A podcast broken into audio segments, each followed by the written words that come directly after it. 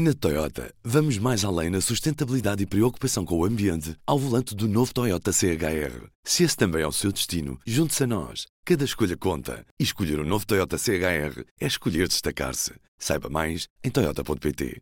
Viva! Bom dia! Hoje é terça-feira, 28 de setembro.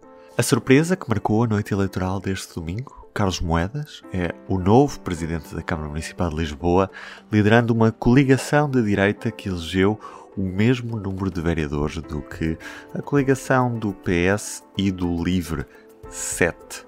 Mas como é que será possível ter um mandato com estabilidade quando a maioria dos eleitos na autarquia está à esquerda, uma vez que CDU e Bloco de Esquerda também elegeram mandatos? É a pergunta de partida deste episódio, que vai também focar atenções no futuro da liderança do PSD depois dos resultados deste domingo. Comigo, a editora executiva do Público, Helena Pereira. Alô. Helena, Carlos Moedas nesta, nesta noite eleitoral foi a surpresa, uh, elegeu sete vereadores, o mesmo que a coligação do PS e do LIVRE, mas ainda há mais três vereadores à esquerda, dois da, da CDU e um do Bloco de Esquerda. Nas autárquicas não há geringonças e, e por isso, já agora também podes explicar o porquê de não haver geringonças em contexto autárquico, mas Lisboa acabou por se tornar uma cidade ingovernável com este cenário que, que antevê um, dificuldades para Carlos Moedas? Sim, sim, duas vezes. Primeiro, foi a grande, a grande novidade da noite e sim corre o risco de se tornar ingovernável, porque, um, é, como tu dizias, em número de vereadores, o, o candidato do PS, Fernandina, tem sete e Carlos Moedas tem sete e depois ainda há dois vereadores do PCP e um do Bloco de Esquerda. Se nós olharmos para a composição uh, da variação, vemos que há 10 à esquerda e 7 à direita. O problema que nós temos uh, é que uh, a lei eleitoral para a Assembleia da República é diferente da lei eleitoral para as autarquias. E muita gente pergunta, então, mas o, em 2014 o António Costa perdeu as eleições, ficou em segundo lugar, mas depois conseguiu fazer um acordo com o PC com o Bloco de Esquerda, conseguiu destornar Passos Coelho e teve maioria porque tinha a maioria dos deputados. Ora bem, mas as coisas não são iguais, a variação não é, não funciona como a maioria dos deputados. Apesar de nós olharmos para a mesa da variação e vermos lá 10 vereadores à, à, à esquerda, as coisas não, não, são assim. Aliás, a lei é muito explícita.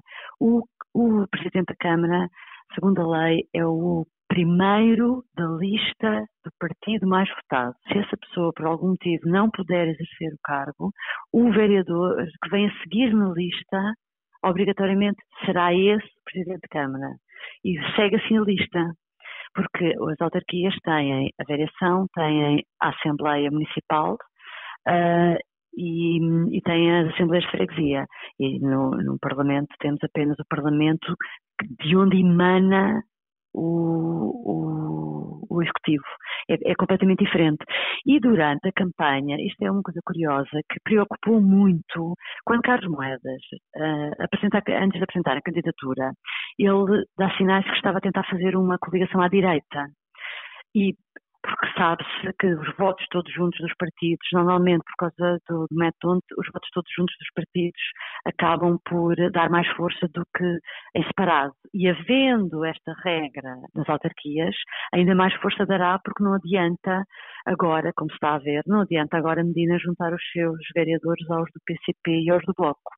Na altura, a Medina ficou um bocado preocupado com isso e nós até demos disso conta e chamou a CDU, teve uma reunião em separado, primeiro com a CDU e depois com o Bloco, para saber da abertura desses partidos, de fazer uma coligação pré-eleitoral. Aliás, não seria a primeira vez.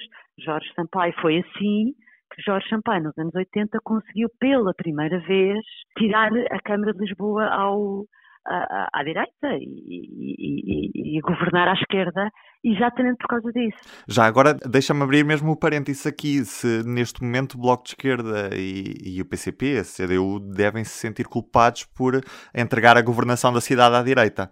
Eu diria que sim, porque se tu vires o, o, o, discurso da noite eleitoral, o discurso de domingo à noite de, de Fernando Medina, que ele faz um discurso muito humilde uh, de que foi ele que falhou e não foi o PS, isso não foi mais longe, foi porque não podia, mas ao mesmo tempo ele lembra que uh, da parte da esquerda, que a CDU e uh, o Voto de Esquerda fizeram uma campanha inacreditável, não sei se ela vê que inacreditável, mas critica a campanha que o Bloco e que o PC fizeram, em que demonizaram o PS e chegaram na campanha a alertar para o perigo do PS ganhar com maioria absoluta.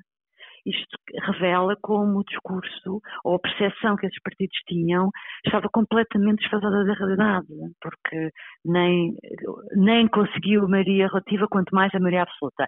E quando Fernando Medina lembra isso, é para dizer vocês deviam ter percebido o risco, eu percebi, eu alertei, eu ainda tentei fazer qualquer coisa. Por isso é que, por exemplo, Fernando faz uma coligação com o LIVRE.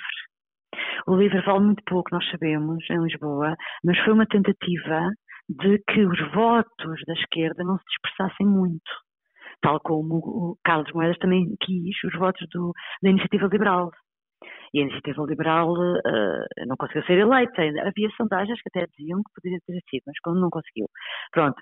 Mas é, isto é só porque realmente o desconhecimento, no fundo, de como funcionam as regras é, é, é, é curioso, porque quando a geringonça começa, quando António Costa resolveu fazer a geringonça, uh, apanhou de surpresa o país inteiro e muita gente ficou indignada, muita gente ficou contente, muita gente ficou surpreendida porque não sabia que tal era possível e até parecia quase um golpe de Estado.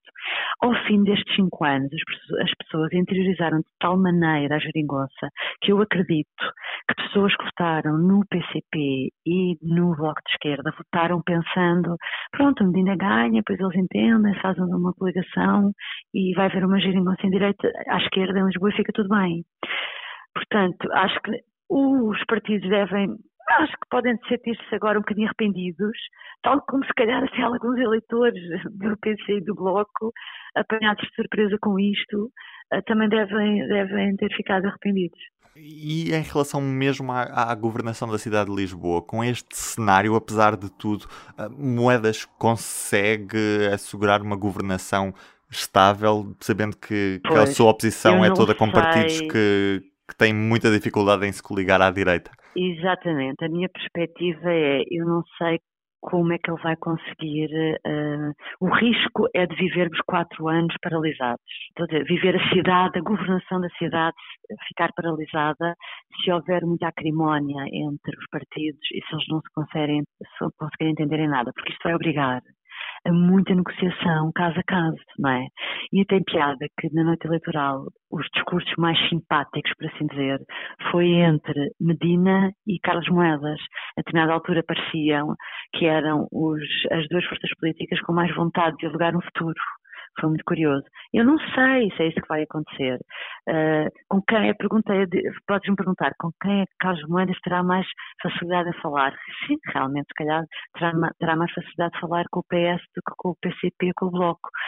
Uh, mas não sei, isto é muito complicado, eu não sei como é que ele vai. A minha a minha, o meu receio realmente é que uh, a gestão dê para ir fazendo algumas coisas, mas que não dê para fazer grandes revoluções na cidade, porque não tem, não tem uma base de apoio que lhe permita isso, não tem de todo.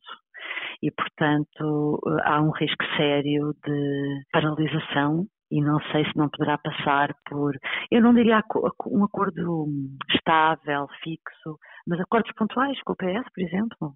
E agora passando do local para o, o, nacional, sabemos que Lisboa vai ter este cenário de governação complicada, mas o PSD, que há dias tinha quase a cabeça de Rui Rio a prémio caso este resultado eleitoral não fosse particularmente bom, como se previa, uh, hoje olhando para estes resultados, percebendo que o PSD conquistou cidades como Coimbra, como Lisboa, uh, que, qual é que é a posição de Rui Rio depois destas eleições e que lugar é que tem a oposição interna que já se estava a preparar de certa forma para avançar depois de um eventual descalabro que não aconteceu. Quer dizer, previa-se que, que Rui Rio tivesse um bocadinho mais de, de, de, peso nestas autárquicas do que nas últimas, porque as últimas foram os piores de sempre da história do PSD.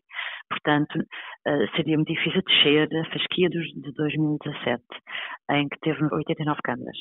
Portanto, uh, previa-se mesmo os seus detratores, como se diz, previam que ele ganhasse um bocadinho. Agora, o, o facto é ganhar Lisboa ganhar Coimbra e ganhar mais câmaras, mas ter mais peso nas capitais de distrito é uma coisa que, que surpreendeu algumas pessoas, nomeadamente os opositores de Rio. E, e, portanto, eu acho que devem estar nesta, neste momento à procura de qual o melhor discurso para ter. E o, o interessante é que já passaram mais de 24 horas e ainda não ouvimos ninguém.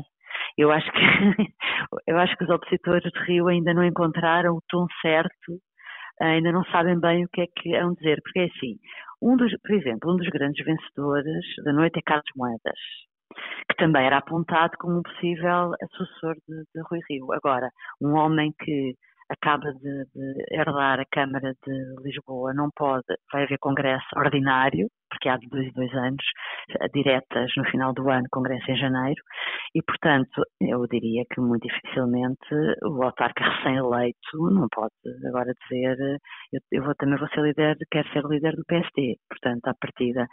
O que é que resta? Será que com Carlos Moedas saiu tão bem cotado destas eleições, Paulo Rangel, que era outra possível candidatura, uh, pretende atravessar para daqui a quatro anos ou daqui a alguns anos uh, Carlos Moedas uh, avançar e ele ficar ali no limbo a aguentar este tempo, não sabemos se vai haver eleições antecipadas ou não, e o mais provável é que não haja, e que portanto que esta legislatura vá até ao fim. Eu acho que estas contas todas que à direita os uh, opositores de Rio estão a fazer e por isso também estou muito curiosa para ver o que é que eles vêm dizer. Uh, eles podem vir dizer que isso deve a fatores aos candidatos, à personalidade de cada um dos candidatos, que era muito boa e que foram eles que ganharam as eleições e que não se deve a Rio. E, e, e, na, e na sondagem, por exemplo, feita à boca das urnas ontem à noite, numa das televisões, em que fazia uma pergunta sobre legislativas, apesar de haver esta subida grande do PSD e ao haver surpresas do lado do PSD, Rui Rio continuava com os 28% que normalmente as sondagens têm dado. Ou seja, ainda não se refletia na, na performance do próprio líder uh, uma melhoria. Eu não sei se agora, quando voltarem a fazer esta sondagem sobre os líderes daqui a uns dias e depois das pessoas, das pessoas interiorizarem que o PST poderá estar mais reforçado a nível autárquico, se as pessoas vão dar algum crédito, louros disso a Rui Rio. Vamos ver também se isso vai acontecer. Agora, eu acho que o movimento que estava latente de contestação a Rio continua, tem mais dificuldades de vir para a praça pública de repente estourar em críticas, mas que continua, continua, porque o facto do líder do PSD perante António Costa não ser percepcionado como um, desafiador à altura preocupa o partido e, e, faz contas e pensa, então, quer dizer, vamos ter este líder a marinar durante quanto tempo e qual é que será a melhor altura, então, para ter lá. Eu acho que hum, o PSD tem um bom resultado nas autárquicas, ah, mas acho que vai acabar, e isso não quer dizer que a vida de Rui Rio será fácil a partir de agora. Poderá durante aqui ter um poesio, durante alguns dias, algumas semanas, mas mais tarde ou mais cedo, eu acho que um bocadinho como dizia em 2014 António Costa, António José Seguro, vai ser pouquinho e uma parte do partido vai querer mais e não vai ficar uh, satisfeito com este pouquinho. Helena, era isto mesmo. Muito obrigado. Beijinho, beijinho. Tchau, tchau, tchau.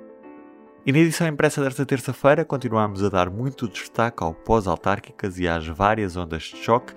Destaque, claro, à situação de Lisboa, que analisámos já neste P24, mas também aos vários dados desta eleição. E, afinal, falharam ou não as sondagens? Para ler nesta edição impressa do Público ou em público.pt. Eu sou o Ruben Martins, resta-me desejar-lhe um bom dia. Estarei de regresso amanhã. Até lá o público fica no ouvido. Na Toyota, vamos mais além na sustentabilidade e preocupação com o ambiente ao volante do novo Toyota CHR. Se esse também é o seu destino, junte-se a nós. Cada escolha conta. E escolher o um novo Toyota CHR é escolher destacar-se. Saiba mais em Toyota.pt.